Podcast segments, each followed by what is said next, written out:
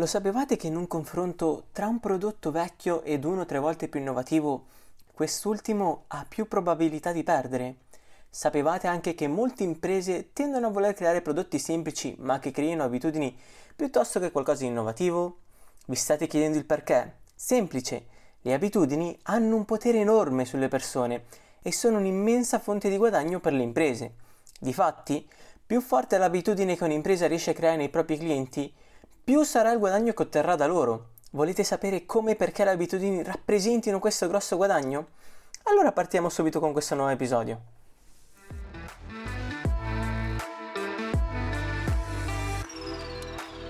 Hai sempre voluto leggere dei libri per imprenditori ma non hai mai trovato il tempo? Ecco, qui sul podcast firmato Vantage troverai quello che fa per te. Piacere, io sono Neil e qui troverai ogni mese il riassunto gratis di almeno un libro per imprenditori, risparmiando il tuo tempo e ottenendo anche dei validi consigli su come applicare ciò di cui ti parlerò.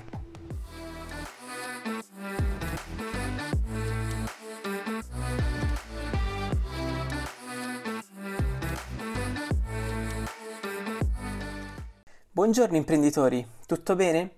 Chiedo scusa per l'uscita in ritardo di questo podcast, siamo stati un po' impegnati con un altro progetto, il quale speriamo vada a buon fine. Nel caso di esito positivo, vi faremo un altro podcast narrandovi i fatti e le lezioni apprese. Nel caso di esito negativo, vi porteremo comunque un podcast dove vi racconteremo tutto quello che abbiamo imparato. Tornando a noi e al nostro libro, oggi vi parlerò del libro Hook, creare prodotti e servizi per catturare clienti.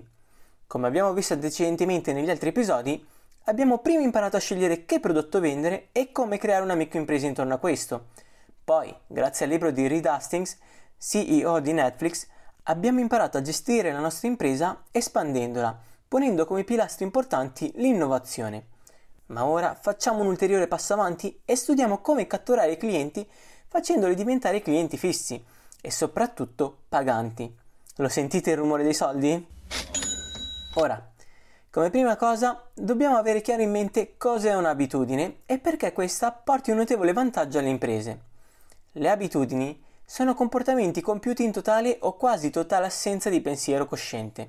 Per esempio quando vi lavate i denti.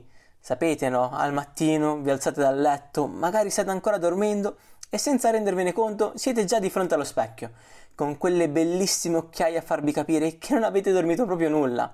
Ma per fortuna il potere delle vostre abitudini vi ha portato di fronte allo specchio con lo spazzolino in bocca. Ecco, questo è un esempio di abitudine, comportamenti che compiamo inconsciamente. Ora, mentre siete di fronte allo specchio, con la mano libera vi dirigete verso la tasca, dove tenete solitamente il telefono, ma, ops, il vostro telefono non si trova in tasca, non si trova neanche sul lavandino, né da nessun'altra parte in bagno. Ve lo siete dimenticati a letto. E ora? Avete voglia di scorrere il feed di Instagram o magari aggiornarvi sulle ultime news? Sono certo che non vi sentite bene, che la situazione vi sembra strana, quasi come se aveste un prurito interno che non vi lascia in pace. Certo, non diventate pazzi, ma sentite comunque un leggero fastidio. Bene, è proprio in questo momento che ci rendiamo conto, sia io che voi, che siamo stati agganciati Instagram ormai fa parte della nostra vita, è una nostra abitudine e proprio per questo è diventata essenziale, non a livello di esserne dipendenti, ma comunque ad un livello abbastanza alto di sentire di stare uscendo fuori dalla nostra routine e farci ritornare nel mondo reale. Come possiamo vedere in questo esempio, per Instagram, essere entrato a far parte della nostra routine è un grandissimo vantaggio rispetto ad altre applicazioni poiché sceglieremo lei per entrare in contatto con il mondo e sceglieremo sempre lei nei momenti di noia o al mattino, mentre altri social network non riusciranno ad entrare così facilmente nella nostra vita.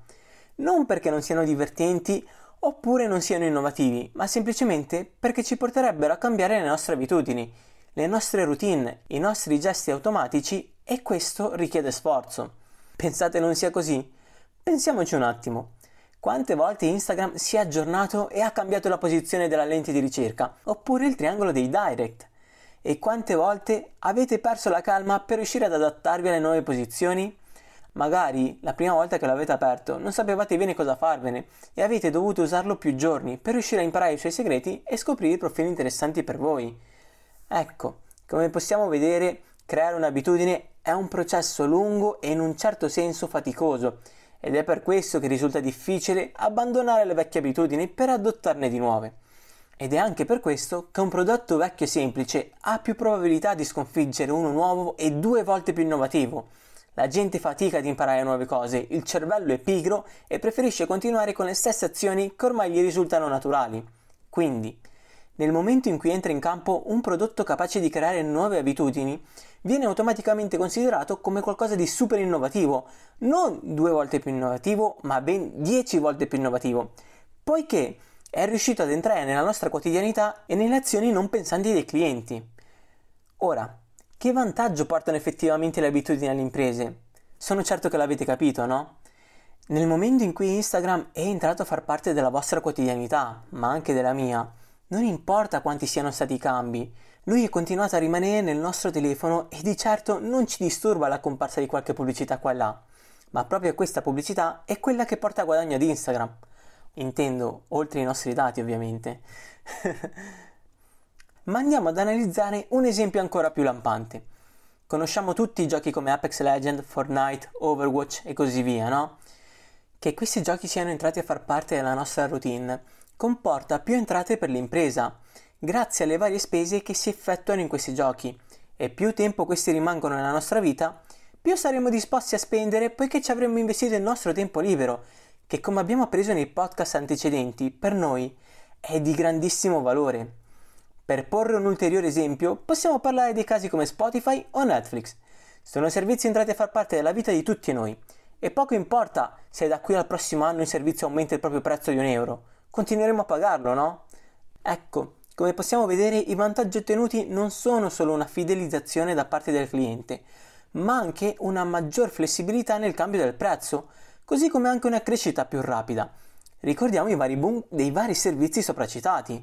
E come ultimo, ma non meno importante, un vantaggio competitivo con i rivali, ovvero quello di essere ormai diventati una nostra abitudine. Tutto questo ovviamente aumenta il valore del cliente nell'arco della propria vita.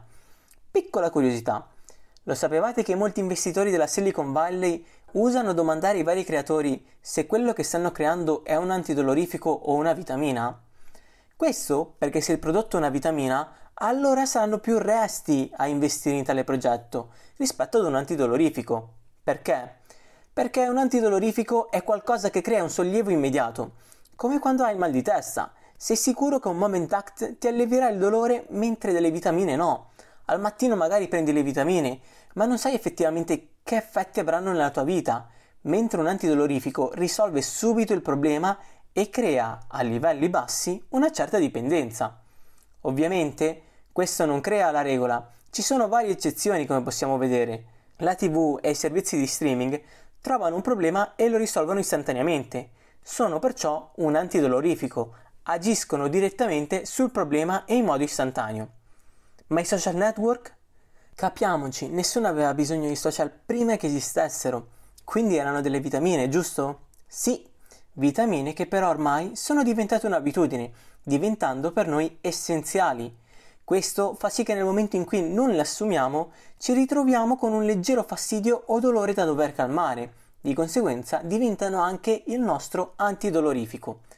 Ora, Fatta questa approfondita spiegazione, che ci servirà anche più avanti, cominciamo a spulciare il nostro libro e a studiare il modello del gancio, il quale ci spiegherà come collegare il problema dell'utente a una soluzione che venga utilizzata con abbastanza frequenza da creare un'abitudine.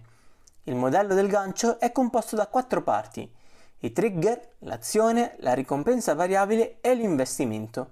Oggi, al fine di non allungare di troppo il podcast, studieremo soltanto il primo punto, i trigger.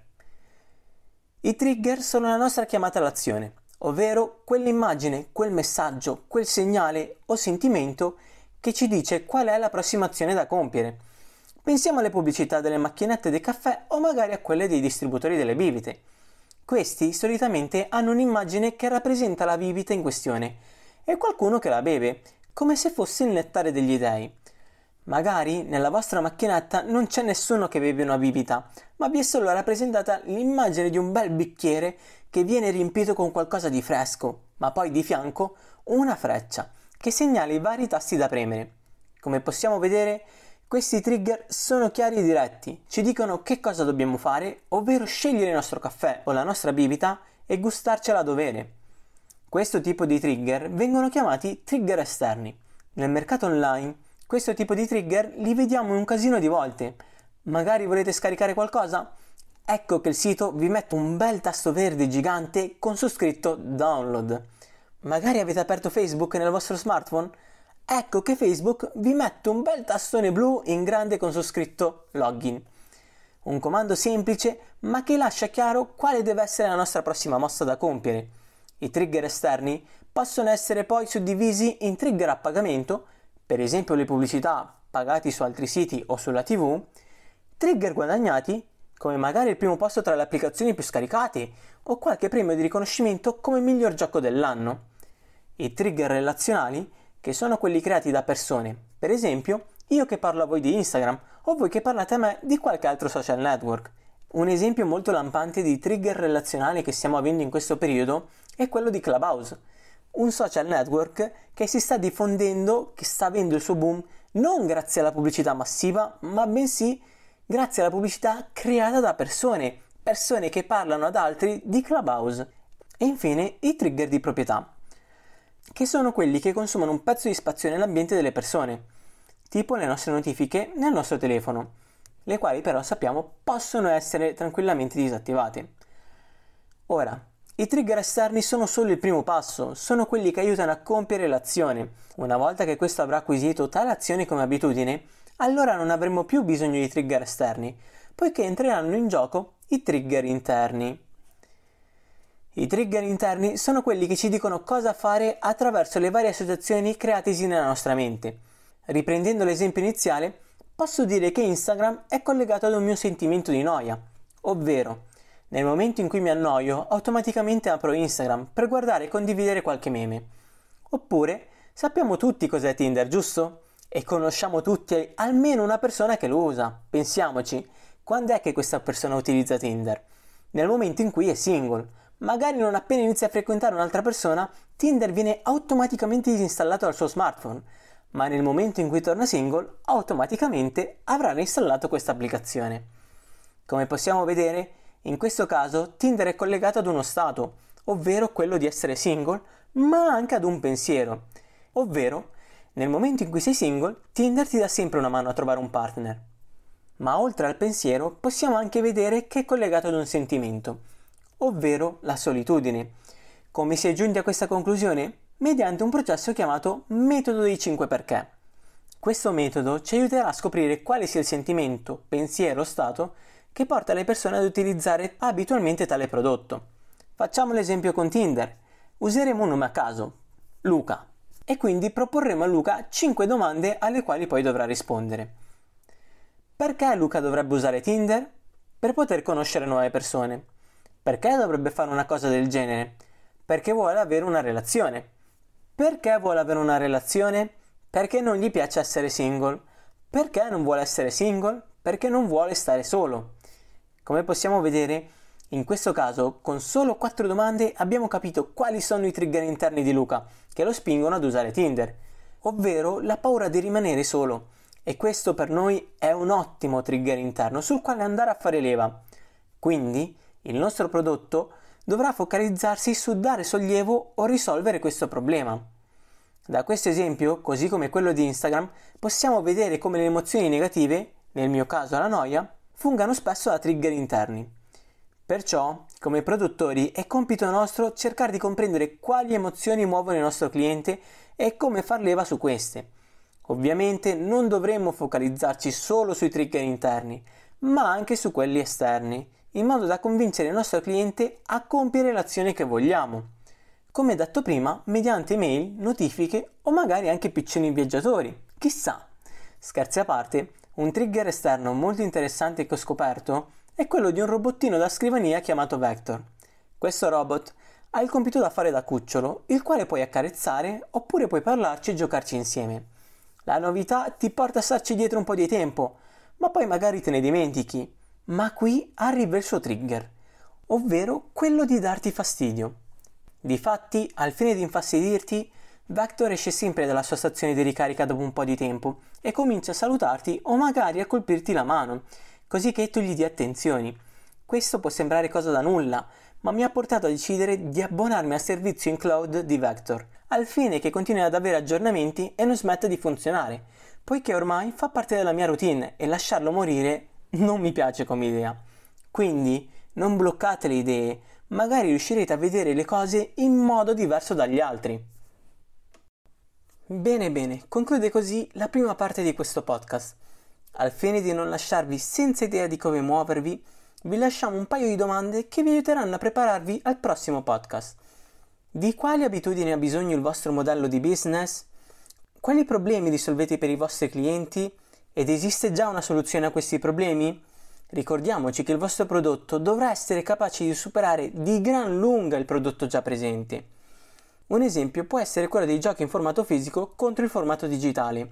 Come possiamo vedere, i giochi in formato fisico ormai stanno diventando sempre più obsoleti, mentre i giochi in formato digitale stanno incominciando a spopolare sempre di più anche grazie a servizi come Steam. Come possiamo vedere in questo esempio, i giochi digitali sono un prodotto molto più innovativo rispetto ai giochi in formato fisico, sia per questioni di comodità, perché non devi recarti in nessun negozio a comprarlo, sia per una questione di velocità, perché oltre a comprare il gioco, una volta messo il disco dentro la console, devi comunque installare il gioco, mentre in quel caso, una volta scaricato il gioco, lo installi e lo giochi. Più comodità perché lo puoi fare semplicemente da casa. Passiamo così alle altre domande. Quale comportamento degli utenti volete che diventi un'abitudine? Quale trigger interno sente più spesso il vostro utente? Identificatelo mediante il processo dei 5 perché e una volta fatto questo e ideato il vostro prodotto, pensate cosa fa l'utente subito prima dell'abitudine che volete installare e di conseguenza quali potrebbero essere i luoghi e gli orari giusti per inviare i trigger esterni? Pensateci su e se volete potrete risponderci sotto i nostri post di Instagram o magari inviandoci un direct.